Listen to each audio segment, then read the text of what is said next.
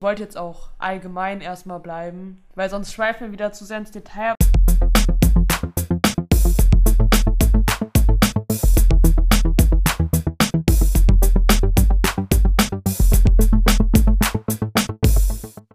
Hallo zusammen, äh, ich heiße euch herzlich willkommen zu unserer zweiten Podcastaufnahme. Heute ist das Ganze so ein bisschen im Interview-Style und ich habe ein paar Fragen vorbereitet, die ich Marco gern stellen würde. Ja, von mir auch ein herzliches Hallo. Ja, Julia, bin ich mal gespannt, was da auf mich zukommt. Ja, das sind äh, Fragen, die ich mir jetzt als, sage ich mal, unerfahrene Person stellen würde, wenn ich ähm, zum ersten Mal an das Thema Motorrad und Fitness denke. Und ähm, genau, sollte da noch irgendwas bei sein, was ihr euch fragt, was ich jetzt nicht erwähnt habe, dann schreibt uns das gerne über Instagram und dann äh, werden auch diese Fragen beantwortet. Ja, gut. Dann können wir loslegen. Dann können wir loslegen. Okay, also jetzt mal ganz allgemein. Äh, die erste Frage war, äh, ab wie vielen Jahren darf man überhaupt einen Motorradführerschein machen? Ja, ab wie vielen Jahren? Das äh, Motorrad oder Zweirad, würde ich erstmal sagen. Ne? Also man kann ja anfangen mit 15 mit einem Mofa-Führerschein. Also das ist die Mofa-Prüfbescheinigung. Die, die mache ich mit 15 Jahren. Dann darf ich von 15 Jahren an ähm, Fahrzeuge bis maximal 25 km/h fahren. Die nächste Stufe wäre ab 16. Da haben wir Klasse ähm, L und M, mit der wir dann die Roller, die Zweiräder bis 45 km/h fahren dürfen. Und dann geht's los. Ab 16 kann man dann natürlich neben dem äh, kleinen Führerschein auch den, die Älteren kennen es noch, den Klasse 1b ist heutzutage der 125er ähm, Führerschein machen. Das heißt, dann kann ich ab 16 125er fahren, 125 Kubik. Im Regelfall haben die so 10, 11 äh, PS. Und mit 18 kann ich dann den Stufenführerschein machen. Das heißt, ich gehe dann auf die Maschinen bis 48 PS und kann dann, nachdem ich die zwei Jahre gefahren bin, dann den Aufstieg machen auf offene PS-Zahl. Oder aber ich bin 25 Jahre und kann direkt den Direkteinstieg machen. Also direkt den größten Führerschein. Direkt den größten Führerschein. Das heißt, ich kann mir direkt 160 PS unter den Hintern setzen und loslegen. Okay. Und äh, dann ist die zweite Frage im Prinzip schon beantwortet, nämlich welche Motorradführerscheine gibt es. Und dann. Ja, das sind Klasse ähm, LM, Prüfbescheinigung A, A1 und. Äh, ja. Okay. Ähm, ja, weil da meine äh, nächste Frage wäre nämlich, braucht man gewisse Voraussetzungen, um Motorrad äh, fahren zu können, beziehungsweise zu dürfen, weil es gibt ja auch ähm, äh, Fahrzeuge, beziehungsweise ähm, ja, man darf ja zum Beispiel, wenn man eine Rot-Grün-Schwäche hat, darf man ja, glaube ich, kein Flugzeug fliegen und äh, beziehungsweise mit manchen körperlichen Einschränkungen darf man ja auch kein Auto fahren. Also gibt es Voraussetzungen, die man haben muss, beziehungsweise gibt es Voraussetzungen, die man haben sollte. Also das ist auch bei manchen Leuten, dass man sagt, ja, du dürftest zwar, aber du solltest aus dem und dem Grund besser nicht fahren. Ja, also grundsätzlich jeder, der die körperlichen Voraussetzungen hat, wie beim Pkw, kann Motorradführerschein machen. Ich äh, würde das ein bisschen differenzierter betrachten. Also ich weiß, was du meinst. Wenn ich körperliche Einschränkungen habe und kann das Motorrad nicht vollumfänglich bedienen, dann sollte man sich überlegen, ob man Motorradführerschein macht. Das heißt, ähm, ich muss körperlich komplett in der Lage sein, sämtliche Bedieneinrichtungen zu bedienen. Also es gibt nicht wie beim Pkw, dass ich einen Drehknauf ans Lenkrad mache oder sonst eine Hilfe mache oder eine Bremshilfe habe oder Schaltung, Bremsen, Gas geben. Am Lenkrad, das gibt es beim Motorrad nicht. Von daher ist leider eine Personengruppe ausgeschlossen vom Motorradfahren, nämlich diejenigen, die irgendwie körperliche eine Behinderung haben. Okay. Und äh, man sollte auch mit beiden Beinen auf den Boden kommen. Wenn ich an der Ampel anhalte, habe eine Bodenwelle, die Straße ist ausgefahren, stehe genau dann auf einer Erhöhung und komme so schon nur mit den Zehenspitzen auf den Boden und halte dann genau da an, wo eine Bodenwelle ist, dann kippe ich um, wenn ich nicht genug Standfestigkeit habe. Ja, das sieht man, also sehe ich äh, öfter mal so in meiner Altersgruppe, eher so bei den Jugendlichen, die dann, ich weiß nicht, wie das jetzt von der Größe ist, aber dann mal auf einem Motorrad sitzen, was eigentlich wahrscheinlich eine Ecke zu groß ist. Ja, man muss da, man muss da ein paar ähm, Kompromisse eingehen. Ich kann jetzt sagen, unbedingt, ich will das Motorrad haben, das finde ich total toll. Und egal, ob man drauf passt oder nicht.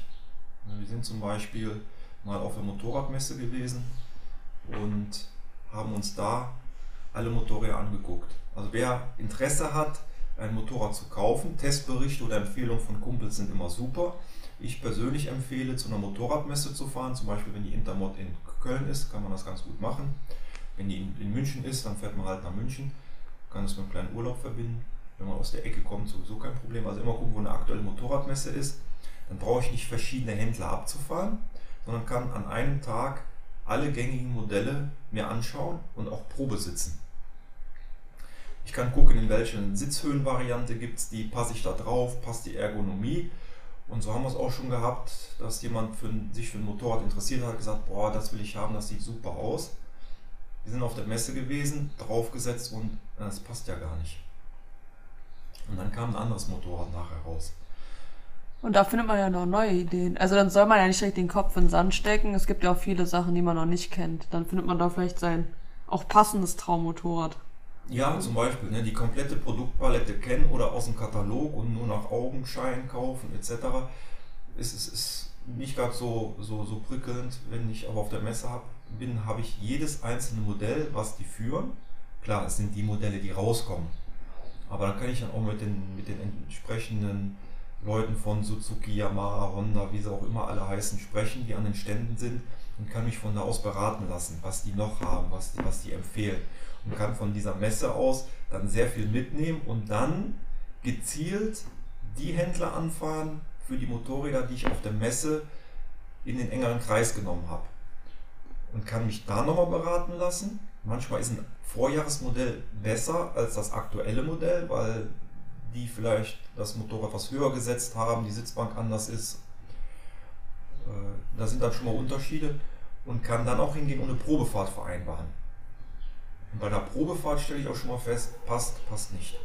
Und das ist dann, denke ich, auch gerade wichtig für die, sag ich mal, etwas Jüngeren, die so das erste Mal in der Szene sind oder es geht dann ans erste eigene Motorrad. Das heißt ja nicht, dass man jetzt äh, ein neues Motorrad auf der Messe dann kaufen muss, aber man kann sich einen, äh, einen guten Überblick, sage ich mal, verschaffen und erstmal so, dass man weiß, womit man es zu tun hat. Und äh, dass man da jetzt auch nicht dann nur, weil man dann unbedingt das Motorrad haben möchte, dann schon solche Kompromisse eingeht. Ja, ganz genau. Wenn ich jetzt mal überlege, man, man äh, es, es gibt so Händler, die haben verschiedene Marken, die führen BMW, Ducati, ähm, Honda. Dann kann ich das alles in einem Abwasch machen. Ansonsten muss ich dann schon mal 20 Kilometer zum nächsten Händler fahren, für äh, dann eine Suzuki zu bekommen muss dann nochmal 20 Kilometer wieder woanders hinfahren, um eine BMW-Probe zu sitzen. Aber wenn ich bei der Messe bin, dann kann ich auch teilweise exotische Modelle mir anschauen. Das heißt ja nicht, dass die schlecht sind, wenn die aus, äh, aus Asien kommen. Ja. Und für ein Einsteigermotorrad äh, reicht das vollkommen aus. Deswegen. Genau, man muss ja überlegen, äh, wenn ich mir mit 16 eine 125er hole, dann äh, wie lange fahre ich die? Zwei Jahre. Man wächst ja da raus. Man wächst raus. Man will dann mit 18 dann die nächstgrößere Klasse fahren. Also ich mache den A1, äh, fahre diesen zwei, Jahr, zwei Jahre, dann wachse ich da raus, dann will ich die nächstgrößere Klasse machen, dann mache ich den A2, dann bin ich bei diesen 48 PS Motorrädern und wenn ich die zwei Jahre gefahren bin, dann will ich die offene Klasse fahren. Also bis ich mir ein Motorrad kaufe, was ich länger behalte, wechsle ich alle zwei Jahre rein theoretisch. Und bis dann hat man ja auch nochmal neue Ansichten, neue Erfahrungen. Und dann fällt es vielleicht auch leichter dann. Genau. Wenn man, ja. wenn es wirklich daran geht, dann vielleicht auch mal eine neue Anschaffung oder. Genau, dann kann ich noch was Neues holen. Ja. Vor, sonst habe ich immer nur was gebraucht. Das heißt, ich muss nicht mehr nach dem aktuellsten Modell gucken. Ich kann auch ähm, Vorjahresmodelle mir, mir anschauen, etc. Okay, also wenn man die Frage jetzt zusammenfasst, heißt, man braucht keine gewissen Voraussetzungen, außer die, die man fürs Autofahren auch braucht, aber man sollte auch, wenn man körperlich ähm, von vornherein nicht 100% in der Lage ist, so ein Motorrad zu führen, sich das wirklich dann auch mal doppelt überlegen, also ob man da dieses Risiko auch eingeht. Ja, habe ja immer eine persönliche Meinung. Die persönliche Meinung muss ja nicht mit der Meinung von anderen Leuten decken. Ne? Ja, also die Technik geht ja auch weiter, aber. Die Technik geht auch weiter. Und irgendwo gibt es immer Kompromisse. Ne? Also man kann grundsätzlich sagen, wenn man körperlich dazu nicht in der Lage ist, aufgrund der Ansprüche des Motorradfahren, sollte man eher die Finger davon lassen. Es gibt aber auch die, den, den Fall, dass jetzt jemand körperlich nicht komplett in der Lage ist, sicher Motorrad zu fahren.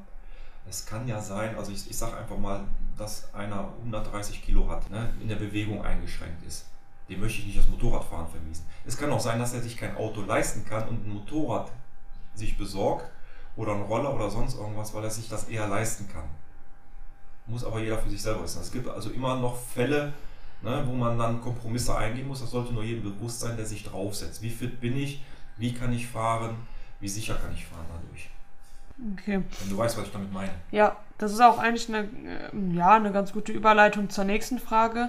Ähm, weil was mich jetzt dann in Bezug auf Fitness dann interessiert hat, ist, was die am meisten belastete Muskelgruppe beim Motorradfahren ist. Also da, wo die meiste Belastung drauf liegt. Also klar, der ganze Körper ist belastet. Aber Genau, das kann man so pauschal nicht sagen. Ich habe, je nachdem welches Motorrad ich fahre, je nachdem welches Gelände ich fahre, wo ich fahre, habe ich immer unterschiedliche Belastungen.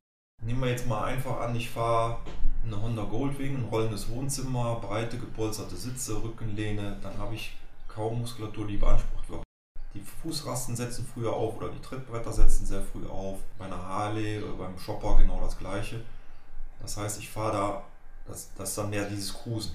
Das ist für, für Muskelgruppen ähm, unterhalb der Schultern oder des Schulterbrustgürtels ist es teilweise dann sehr entspannt. Habe ich dann Motorräder wie eine Reiseenduro, wo ich nicht diese Rückenlehne habe, zum Beispiel, dann wechselt das Ganze ein bisschen weiter runter, dann wird auch schon mal mit der äh, untere Rückenbereich mit belastet, dadurch, dass ich ein bisschen durchhängend auf dem Motorrad sitze. Gehe ich dann in Richtung Sportmotorräder, wo die Winkel ganz anders sind, die auch nicht so leicht in die Kurve kippen, wo ich ein bisschen mehr arbeiten muss. Also eine BMW, die ähm, brauche ich nur kurz antippen mit dem Lenkimpuls am Lenker mal kurz antippen, dann fährt die in die Kurve rein. Da fällt die von alleine. Beim Sportmotorrad muss ich den Druck zum Beispiel schon mal ein bisschen erhöhen oder auch das Gewicht verlagern, weil die ein bisschen steifer sind. Die sind auf lange Kurven und schnelles Fahren in langen Kurven ausgelegt und nicht in kleinen engen. Davon äh, ändert sich das schon mal. Auf der Rennstrecke ähm, ist ganz klar die Oberkörpermuskulatur vom Bremsen beschleunigen und die Oberschenkelmuskulatur beansprucht, weil ich nicht auf dem Motorrad sitze, sondern auf den Fußrasten fast durchgehend stehe und ja nicht rutsche, wenn ich ins Hanging Off gehe, sondern quasi übersteige. Okay. Das heißt also, ähm, ich muss immer nach den Ansprüchen gucken, welche Muskulatur ich brauche. Wenn ich weiß, es kommt ein Rennstreckentraining, trainiere ich auch anders, als wenn ich sage, ich will nur mit, äh, mit der Reise Enduro cruisen gehen. Das heißt, wenn ihr jetzt euren Trainingsplan dann letztendlich auch fürs Motorradfahren zusammenstellt, müsst ihr ähm, zum einen darauf achten, was für ein Motorrad ihr fahren wollt und euch da vielleicht auch vorher mal ähm, schlau machen und äh, wie die Belastungen da sind und vielleicht auch einfach mal Probe fahren, wenn man jetzt also dann verschiedene Motorräder ausprobiert aus verschiedenen Gruppen, sage ich mal, dass man auch weiß, worauf man hintrainiert, beziehungsweise man muss auch überlegen, was eigentlich das Ziel des Motorradfahrens ist. Ja, zum Beispiel. Also ich habe da, bringen wir ein Beispiel. Also ein Bekannter, der ähm, fährt äh, teilweise auch ähm, Rennen. Der hat auch eine Rennlizenz. Wenn der, wenn es nach dem Winter zur Rennstrecke geht oder im Winter zur Rennstrecke geht, je nachdem wie er die Termine macht, dann trainiert er ganz klar die äh, Oberkörper- und die Beinmuskulatur. Dann macht er Kniebeugen, äh, Liegestütze und so Sachen, weil er das auf der Rennstrecke braucht macht er auch ganz gezielt. Ja. Wenn ich jetzt hingehe, ähm, gerade was du ansprachst, mit Probesitzen kaufen, was brauche ich? Wenn ich natürlich jetzt einen, äh, einen Supersportler habe mit höher gelegten Fußrasten, habe ich ganz andere Winkel im Kniebereich. Oder ich hänge mehr, ähm, je nachdem wie die Ergonomie des Motorrads ist, mehr auf dem Lenker vorne drauf. Dementsprechend habe ich äh, mehr beweglich, brauche ich mehr Beweglichkeit im Knie oder ich brauche mehr Kraft in den Unterarmen gerade für den Straßenverkehr, weil ich da wirklich, wenn ich 50 fahre, wo 50 ist, 70 fahre, wo 70 ist, mit einem Supersportler hänge ich extrem auf dem Lenkrad und habe extrem viel Gewicht vorne. Das, was ich bei einer Reiseenduro nicht habe, weil da sitze ich ganz locker drauf, da habe ich kein Gewicht nach vorne, da hänge ich nicht auf den Händen drauf. Dementsprechend muss man gucken, okay, das und das Motorrad habe ich jetzt, das, für das Motorrad interessiere ich mich jetzt und da sind meine Defizite unter Umständen. Oder ich fahre eine Alpentour, dann weiß ich, dass ich mehr Kondition brauche. Fahre ich Rennstrecke, brauche ich mehr Muskulatur. Wenn ich jetzt sage, ich gehe ins Gelände, ich fahre Enduro, dann muss ich natürlich auch aufstehen, springen. Da brauche ich sehr viele Sachen. Das heißt, deswegen ist es auch wichtig, ähm, dass man jetzt nicht im Internet guckt, der und der macht das und das Training und übernimmt das dann eins zu eins, wenn man gar nicht dieselben Voraussetzungen hat, was Motorrad und auch Strecke angeht. Also jeder muss da auch ein bisschen selber sich so zusammenstellen, was er braucht. Ja, ganz genau. Also ich kann nicht einfach was übernehmen, wenn irgendeiner sagt, so ich turne jetzt da mal das und das vor. Das ist immer die Intention, die er hat. Derjenige, der auf der Rennstrecke unterwegs ist, der wird immer irgendwas mit Kräftigung vorturnen. Und äh, wer, jetzt älteren Semesters ist, ist auch Späteinsteiger, hat äh, einen Shopper, hat eine, äh, ein Reisemotorrad, was auch immer, der muss ganz anders trainieren. Dem bringt dieses Programm gar nichts. Was alle gleich haben, ist immer Schulter, Gürtel, Nackenmuskulatur, weil ich den Kopf immer einsetzen muss. Aber dafür haben wir jetzt da schon ein gutes Video aufgenommen. Da genau. könnt ihr dann alle schon vorbeischauen auf YouTube. Ja. Ähm, dann kommt man, also dann die nächste Frage haben wir jetzt schon so ein bisschen äh, angeschnitten. Und zwar, äh, wie unterscheidet sich die Belastung bei langen Touren von langen Rennstreckenfahrten, beziehungsweise ähm, halt auch, was sind die genauen Unterschiede im Training? Also klar, man braucht ähm, bei einer Tour mehr Kondition und bei einer Rennstreckenfahrt mehr Kraft, aber gibt es da jetzt, sag ich mal, Unterschiede in den beanspruchten Muskelgruppen oder worauf legt man dann mehr seinen Fokus? Was alle beiden erstmal gemeinsam haben, ist die, die Konzentration. Ob ich jetzt äh, eine Tagestour mache von 240 Kilometern, wo ich durchgehend hochkonzentriert sein muss, oder ob ich ein Rennstreckentraining mit 6 oder 7 20 Minuten Turns am Tag mache. Da muss ich die Konzentration auch immer aufrechterhalten. Bei beiden muss man immer gucken, dass man sich zwischendurch auch mal eine Auszeit nimmt, um zu, den Kopf zu regenerieren. Heißt, bei einer Tour muss ich gucken, dass ich regelmäßig mal eine Pause mache, mal anhalte, mal durchatme, vielleicht auch mal die, die Landschaft genieße und dann wieder komplett neu was trinke, um dann wieder komplett neu anzusetzen. Beim Rennstreckentraining ist das so, ist ja begrenzt. Ich habe die Möglichkeit 20 Minuten rauszufahren, die kann ich komplett ausnutzen. Und dann habe ich je nachdem, wie viele Turns dazwischen sind, 20, 40 äh, Minuten bis zu einer Stunde Pause. Da sollte ich natürlich gucken, dass ich nicht durchgehend mit irgendwas beschäftigt bin. Wenn ich Reifen wechseln muss oder muss Bremsbeläge wechseln, habe ich da eine körperliche Beanspruchung, die mich gleichzeitig noch weiter mit runterzieht. Also ich muss dann auch gucken, dass ich dann auch mich einfach nur mal hinsetze, mal quatsch, mal runterkomme, auch da genug trinke. Auch wenn der Turn nur 20 Minuten ist. Also von der Belastung her sind die 20 Minuten genauso, als ob ich im Straßenverkehr eine, eine Stunde auf anderthalb unterwegs bin. Von der geistigen Fitness. Ja. Ja, auch heißt, wichtig. Genau, das heißt, wir müssen da ein gewisses Konditionstraining haben, um, um fit zu bleiben, um dann auch sicher unterwegs zu sein.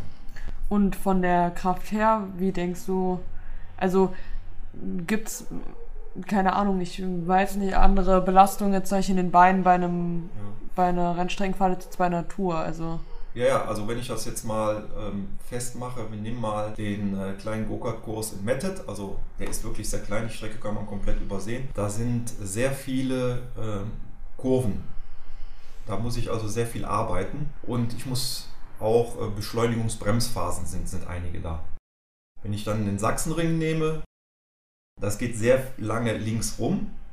Das heißt, ich habe da anderthalb, zwei Kilometer, wo ich fast durchgehend links neben dem Motorrad hänge.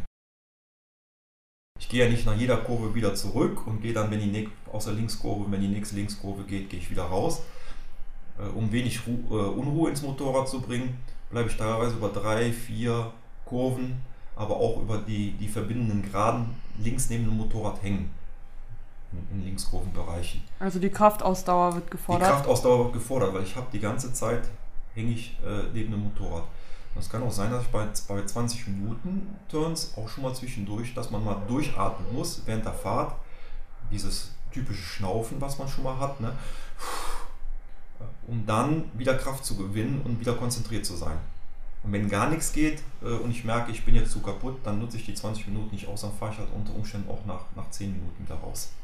Und ähm, bei Natur, wie ist es da? Wie ist die Belastung beim Rücken? Wenn ich da jetzt keine anspruchsvolle Tour habe, sondern aber sehr lange einfach auf dem Motorrad sitze. Da ja. muss man sehr stabil sein wahrscheinlich. Da muss man sehr stabil sein. Der Rücken fängt irgendwann hängt, fängt alles durchzuhängen. Man sackt zusammen und wenn man zusammen sackt, dann wird das für die Schultern und für den unteren Rücken gerade, wird das anstrengender. Da sitzt man auch, weil man, wenn man sich kaum bewegt, ist da nichts in Bewegung, das ist die ganze Zeit steif. Das ist so, als ob man drei Stunden beim, beim Rockkonzert steht und bewegt sich nicht. Der ganze Apparat ist, ist belastet durch dieses Nicht-Bewegen. Also ganz allgemein gesagt, wenn man jetzt einen Unterschied rausarbeiten müsste, würdest du sagen, ähm, braucht man auf der Rennstrecke eher die Kraft sowie die Kraftausdauer und auf einer Tour sollte man auch sehr viel an Rücken, äh, Schulter und Nackenstabilität trainieren. Ja, und das auch zwischendurch mal entspannen. Das heißt, ich muss da explizit, da habe ich auch die Zeit dafür, mich nochmal aufrecht setzen, die Schulter mal runter und zurücknehmen, um da Entspannung äh, zu entspannen. Das kann ich äh, bei Natur kann ich das machen. Da kann ich während der Fahrt kann ich äh, durch Änderung der Sitzhaltung kann ich mich entspannen, mich da auch ein bisschen bewegen. Auf der Rennstrecke ist das limitiert, weil ich bin auf mein Tempo angewiesen und das, was ich fahre, wie, die, wie der Streckenverlauf ist. Da wird es schwierig. Ähm, da kann ich höchstens mal auf langen Geraden, kann ich mich da entspannen, indem ich mich dann aufs, auf, mit, mit, dem Gesicht quasi, mit dem Helm auf den Tank lege und alles locker lasse. Das sind aber die einzigen Phasen, wenn ich viele Abwechslungs, äh, abwechselnde Kurvenverläufe habe und viele Vollgasstellen, äh, dann wird es da schwierig. Aber ähm, in unseren Trainingsvideos, die jetzt auf äh, online kommen, haben wir auch angesprochen, ähm, welche Übungen sinnvoll sind, damit man quasi stabil bleibt oder dieser Belastung auch standhält und dabei aber die zum Beispiel die Schultern auch locker lässt, dass man jetzt nicht die ganze Zeit angespannt ist. Also das ist, denke ich, für alle ähm, Zwecke sinnvoll und da sollte man auf jeden Fall mal vorbeischauen. Ja, also ich mache das auch immer zwischendurch, gerade bei Touren, da wird ja schon mal ein bisschen länger, dann wirklich mal alles ein bisschen bewegen, ein bisschen lockern aktiv. Okay, dann kommen wir zur nächsten Frage und zwar, was denkst du, durch welchen körperlichen Mangel passieren die meisten Unfälle? Also körperlichen Mangel äh, in dem Sinne, dass der und der Bereich halt einfach nicht trainiert wird. Also wenn du jetzt eine Sache rauspicken müsstest, also klar, das ist immer ein Zusammenspiel, mhm. wenn du sagst, Leute, daran müsst ihr jetzt wirklich mal, das ist so das, was am meisten auffällt. Die meisten Sachen sind, also wenn ich das Konditionelle mal außen vor lasse, ist der äh, Mangel ist die Blickführung, dass ich mit dem Kopf nicht drehen kann und mit den Augen nicht die Fahrbahn abtasten kann. Das sind die meisten, meisten Fälle von Blickführung. Weil da, wo ich hingucke, da fahre ich auch hin.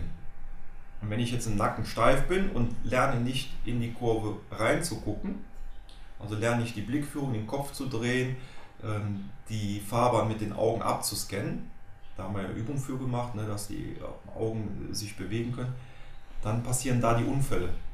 Man sieht es in der Eifel, da sind Blockierspuren, die gehen in der Kurve geradeaus in die Leitplanke. Oder dann kommt kurz vorher die Kratzspur.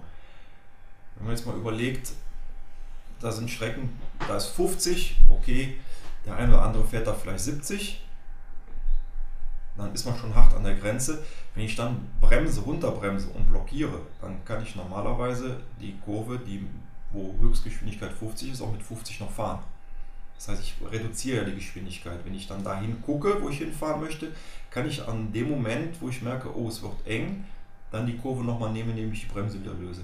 Wenn ich aber da nicht hingucken kann, weil das ein unbewohntes Gefühl ist, den Kopf reinzudrehen oder frühzeitig zu gucken, dann passieren die meisten Unfälle. Genauso wie ich äh, schon durch weites Gucken, auch durch den Wald oder nach dem Wald, nach Be Be Bepflanzung, sehen kann, wo die Kurve weiterhin läuft. Das heißt, ich muss dafür aktiv den Kopf drehen und muss mir angewöhnen, mit gedrehtem Kopf ähm, zu fahren. Da werden wir nochmal ein, ein Video äh, zu machen, um das mal zu, zu verdeutlichen, wie das auszusehen hat. Und wenn ich den Kopf nicht drehen kann und bin in den Augen nicht flexibel, kann das nicht bewegen, dann passieren dadurch, wenn man es so sagen kann, die meisten Unfälle. Okay, krass. Ja, äh, ich muss dazu sagen, Marco hatte mir das eben beim Videodreh schon mal erklärt, aber da war ich schon überrascht, weil ich echt gedacht hätte, ähm, ja, dass man sagt, du musst da und da mehr Kraft trainieren, du musst mehr Kondition trainieren, aber das ist wirklich eine Sache, da denken, glaube ich, viele gar nicht dran, dass ähm, so Kleinigkeiten halt auch trainiert werden müssen wie die Augen. Also das sind halt so, das wird immer als selbstverständlich angesehen, aber ähm, da sollte man jetzt gerade beim Motorradfahren auch drauf achten, Und das sind auch äh, Übungen, die kann man super einfach in seinen Alltag integrieren, die kann man auch im Büro machen. Und das ist auch gar nicht zeitaufwendig, aber so kleine Übungen können da schon einen riesen Unterschied machen. Und dann kann man solche Sachen zumindest schon mal ein bisschen eindämmen, weil das sind oft dann auch äh, ja dann Unfälle, die, die. Das ist ja ein dummer Grund, warum das dann passiert. Also das ist ja verhinderbar, sage ich mal. Genau, das ist, das ist vermeidbar die Unfälle außen vor gelassen, wo noch ein anderer Pkw beteiligt ist, das immer, oder ein Pkw beteiligt ist, andere Motorradfahrer, immer wo jemand anders beteiligt ist, das ist immer was, was auf einem ähm, anderen Blatt steht. Aber gerade diese Dinge, diese Alleinunfälle, äh, das sind dann, das sind dann solche Sachen, die ich dann durch die, durch die Blickführung, durch, durch das Drehen des, des Kopfes trainieren kann. Und abgesehen von den Unfällen äh, macht es das Motorradfahren, denke ich, auch einfach entspannter. Ja, auf jeden Fall. Also, ähm, weil ich werde nicht überrascht und ich bin dadurch, dass ich den Kopf ja auch drehe, dass ich den bewege, ähm, entspannt auch gleichzeitig durch jede Bewegung wird die Muskulatur entspannt. Jetzt haben wir ja schon einige Sachen angesprochen zum Thema Training. Wenn sich jetzt die Leute fragen, ähm, wie oft bzw. wie intensiv muss ich denn trainieren, wenn ich zum Beispiel ein Tourfahrer bin, wenn ich ein Rennstreckenfahrer bin oder wenn ich jetzt einfach im Straßenverkehr fahren möchte. Also auch wie steigt man dann da ein, sage ich mal? Wie, wie oft muss man und wie intensiv sollte das sein? Hm, es muss nicht oft und es muss nicht intensiv sein. Das äh, habe ich letztens noch mit einem drüber gesprochen äh, für die Rennstrecke. Dem habe ich auch äh, Musiktipps gegeben dafür, ein Programm. Also wenn ich auf die Rennstrecke gehen möchte, dann kann ich ein sogenanntes Tabata-Programm. Es gibt ja immer so Sachen wie CrossFit, Max F, äh, Zirkeltraining, also alles das gleiche, nur anders aufgebaut. Und Tabata ist halt ein Zirkelprogramm, was maximal 5 Minuten dauert. Ich habe immer 20 Sekunden Belastung, 20 Sekunden Entlastung und kann da bis zu 8 verschiedene Übungen reinpacken. Das heißt, einmal 5 Minuten trainieren am Tag reicht quasi aus. Ich kann für den auch, Rennstreckenfahrer? Für den Rennstreckenfahrer. Weil ich habe gleichzeitig Kondition, ich habe die Kräftigung, ich kann mir die Übungen selber zusammenstellen, die ich brauche. Immer darauf achten, was brauche ich.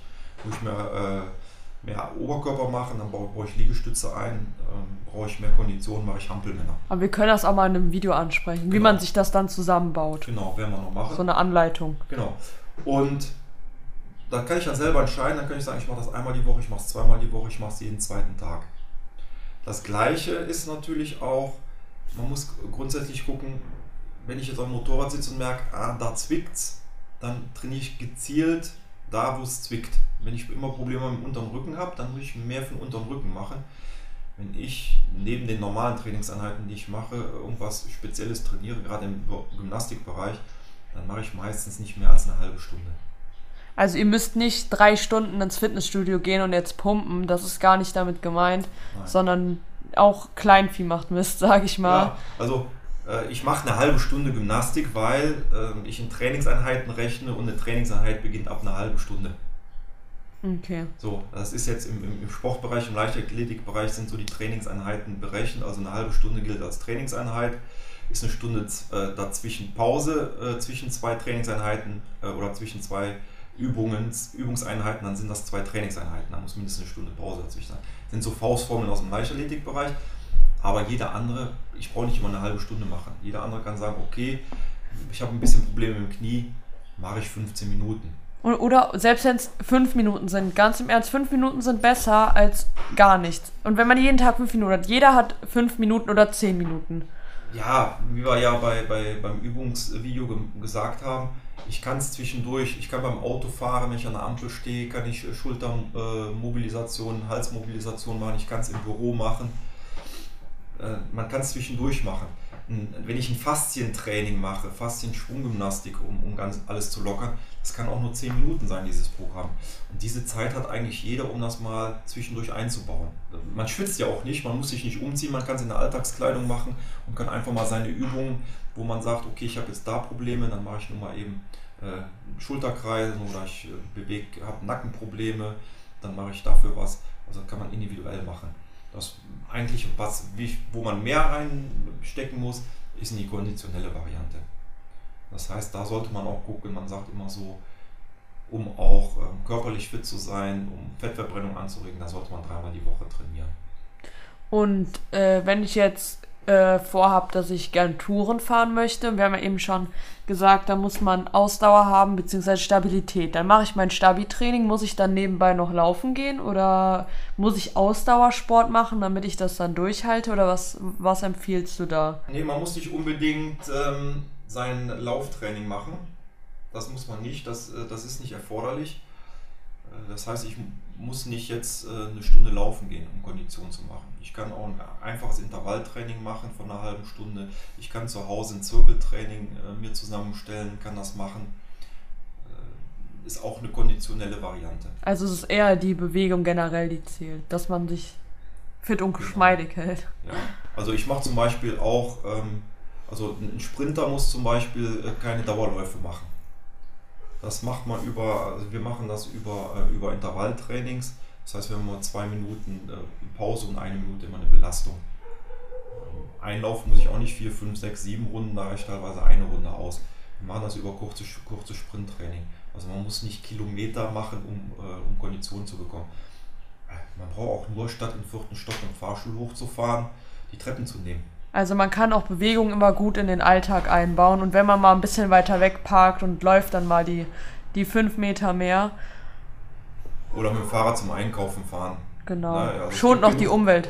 ja, also, also ich kenne äh, Kollegen, die haben keine anderthalb Kilometer innerorts bis zur Arbeitsstelle. Äh, die fahren mit dem Auto. Also die anderthalb Kilometer kann man zu Fuß gehen oder mit dem Fahrrad fahren und da hat man eigentlich auch schon einiges gemacht und, und, und sich bewegt. Man kann die Zeit sinnvoll nutzen und nebenbei unseren Podcast hören. Man, genau, man kann nebenbei unseren Podcast hören. ähm, jetzt, das war jetzt ja so ein bisschen spezialisierter, sage ich mal. Was ist denn, wenn ich jetzt ein Anfänger bin und ich weiß, ich mache meinen Motorradführerschein und ich mache jetzt keinen richtigen Sport, ich bin so semi-fit, also ich ne, bewege mich normal. Ähm, und ich brauche ja keine besonderen, jetzt sage ich mal, Kraft- oder Ausdaueranforderungen. Wie, wie sollte ich da starten, um, um äh, sage ich mal, für den Straßenverkehr fit zu werden? Worauf sollte ich meinen Fokus legen? Allgemeiner Fokus wäre, wie wir das auch gesagt haben, Grundlagen in der Gymnastik, in der Beweglichkeit legen. Also viel Stabi-Training. Viel Stabi-Training, viel ähm, Gymnastikübungen machen. Das heißt, im Prinzip haben es die Straßenverkehrfahrer noch am einfachsten. Ja, wenn ich nur kurze Strecken mache, immer nur zur Arbeit fahre, zur Schule fahre, dann brauche ich nicht so viel, da bin ich nicht so lang unterwegs, dann reicht das, das, reicht das aus. Man muss ja mal überlegen, sitze ich viel am Schreibtisch, äh, dann ist natürlich Motorradfahren auch nicht gerade noch zusätzlich entspannt dafür. Deshalb ist es wichtig, dass man auch lernt, äh, sich bei der Belastung vom Motorradfahren dann, dass die Muskeln entspannt bleiben. Genau. Also das war es jetzt so von meiner Seite aus mit den Fragen. Also ich habe jetzt einen guten Einblick, denke ich mal. Ähm, ja, hast du noch was zu ergänzen? Nein, nicht. Also ich finde die Fragen finde ich ja gut, die mal so kommen, damit man auch sieht, was wir uns dabei gedacht haben. Das in aller Ausführlichkeit äh, kann man das Thema, wie wir schon beim Garagentalk haben, ja ausweiten. Deswegen, ich wollte jetzt auch allgemein erstmal bleiben, weil sonst schweifen wir wieder zu sehr ins Detail ab, aber ich denke, dass die Leute dann auch wissen, so, wo fangen wir jetzt mit dem ganzen Fitness-Thema überhaupt mal an. Da gibt es jetzt, denke ich, einen guten Einblick und dann können wir ja mal für YouTube ein Video machen, wie man sich sein Training zusammenstellen sollte. Genau. Was, was, was jeder wissen oder für sich festlegen sollte, ist oder darüber nachdenken sollte, ist, je fitter ich körperlich bin, umso mehr Ressourcen habe ich für andere Sachen frei wenn, wenn ich irgendwo sitze und mit, auf dem Motorrad sitze und fahre mit tut die ganze Zeit Knie weh, gehen meine Gedanken immer nur zum Schmerzen im Knie oder zum Schmerzen im Rücken oder zur Verspannung in der Schulter und dann bin ich nicht mehr konzentriert. Also, da hatten wir ja im letzten Podcast, glaube ich, schon angesprochen, dass auch die körperliche Fitness enorm wichtig ist für, für die mentale Fitness, sage ich mal. Also, genau. Also, das ist beides, geht Hand in Hand. Und wir haben heutzutage sehr viel Arbeiten am Schreibtisch, äh, am, am Computer. Mit Corona wird noch mehr am Computer gemacht, Homeoffice. Also wir sind noch weniger unterwegs. Im Büro kann man mal eben, was auch noch ein Tipp wäre, statt zu telefonieren und zum Kollegen zu gehen, äh, den anzurufen, zum Kollegen zu gehen. Also da mehr Abwechslung reinzubringen in die Bewegung im Alltag. Und dann sind wir auch beim Motorradfahren fit, sind beweglich und haben die Ressourcen frei, um auch mal was mitzubekommen. Wie ich schon gesagt habe, vielfach, wenn wir unterwegs sind, äh, wenn ich mit anderen unterwegs bin und sage, oh, das war aber und das und hast du das gesehen? Nee, wo denn? Also ich habe die, die Zeit, wenn ich den Kopf drehen kann und kann im peripheren Sichtfeld gucken und kriege viel mehr mit, kann ich auch mal eben was in der Landschaft angucken. Ja. Ohne Gefahr zu laufen, dass ich irgendwie einen anderen Verkehrsteilnehmer übersehe. Ja, oder auch Gefahr zu laufen, dass man direkt den ganzen Nacken verrenkt und dann schon im nächsten Baum hängt, bevor man es überhaupt mitbekommen hat. Genau. Dann wird das Ganze auch entspannter. Ja. Und dann sind auch da, wenn ich merke, es bin, ich bin körperlich nicht so fit, dann fahre ich nicht. Ganz einfach. Ganz einfach, es sei denn, ich muss. Ne? Aber wenn man die Möglichkeit hat zu sagen, ja, mir tut das weh und da und dies, dann fahre ich halt nicht. Ne? Aber wie gesagt, also ich hätte auch gedacht, das ist mehr, aber es, ist, es sind echt nur kleine Einheiten, die am Anfang schon einen Unterschied machen. Klar, mit der Zeit kann man das ein bisschen differenzierter dann ausweiten, aber jetzt für den Beginn reicht es vollkommen, wenn ihr mal 10, 15 Minuten am Tag, so wie ihr Zeit habt und das einfach mal in den Alltag einbaut. Genau. Mehr braucht man nicht machen, kleine Sachen, keine großen Einheiten, einfach Grundlagen über die Gymnastik. Kein Handeltraining. Kein Handeltraining, genau. Und dann, wir werden das Ganze dann noch aufsatteln und werden das Ganze ein bisschen erweitern von den Übungen her. Ja, und für die jeweiligen, genau. jeweiligen Strecken, sage ich mal, die es ja. so gibt. Ja. dann vielen Dank für die umfangreiche Erklärung. Und also ich habe ein besseres Bild jetzt und habe ja, wie gesagt, keine Ahnung so vom Vor im Vorn vornherein. Und ähm, wie gesagt, wenn ihr jetzt noch irgendwelche brennenden Fragen habt, dann beantworten wir die auch kurzfristig auf Instagram. Und ansonsten, wenn sich das häuft, dann kann man da ja immer mal wieder so ein paar Fragen aufgreifen. Unser Instagram-Account ist ja verlinkt beim Podcast. Da findet man uns. Ja. Bei YouTube findet man uns. Das ist auch verlinkt. Da sind wir sehr aktiv gerade. Also wir sind fleißig. Wir sind fleißig. Aktiv so wie, kommt dann. Wie es unsere Zeit zulässt, genau. Aber da könnt ihr euch jetzt schon auf die ersten Trainingsvideos freuen und dann können wir direkt gemeinsam schon mal starten mit den Basics. Genau. Und wir würden uns freuen, wenn ihr uns auf allen Plattformen abonnieren würdet. Dann haben wir auch eine Rückmeldung, ob das ankommt. Ja, oder auch einfach ein Feedback schreiben. Feedback schreiben. Wenn es konstruktiv ist. Konstruktiv ist, negative Kritik ist auch konstruktive Kritik. Ja.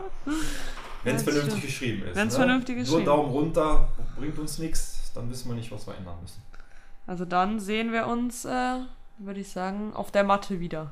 Wir sehen uns auf der Matte wieder, genau. Und hören uns beim nächsten Podcast, wenn wieder Fragen aufkommen oder zu klären sind. Ja, oder wenn wir ein, ein Thema ansprechen. Ihr könnt natürlich auch Themen vorschlagen, auf die wir jetzt schon mal eingehen. Also mir brennt ja auch so, so ein bisschen dieses Ernährung und äh, Sport, also diese Ernährung im Vergleich, Ernährung in Bezug aufs Motorradfahren unter den Nägeln. Vielleicht habt ihr da ja auch Interesse dran. Genau, was ja auch zur Fitness zählt, haben wir ja auch schon festgestellt. Ja, oder mentale Fitness, das ist auch ein cooles Thema. Deswegen, also, wenn ihr da Bock drauf habt, dann wir sind bereit. Genau. Oder wir machen nochmal einen Garagentalk 2. ja, in diesem Sinne. Ja, wir sehen oder hören uns. Habt einen schönen Tag. Bis dann. Ciao. Besucht uns gerne bei YouTube und bei Instagram.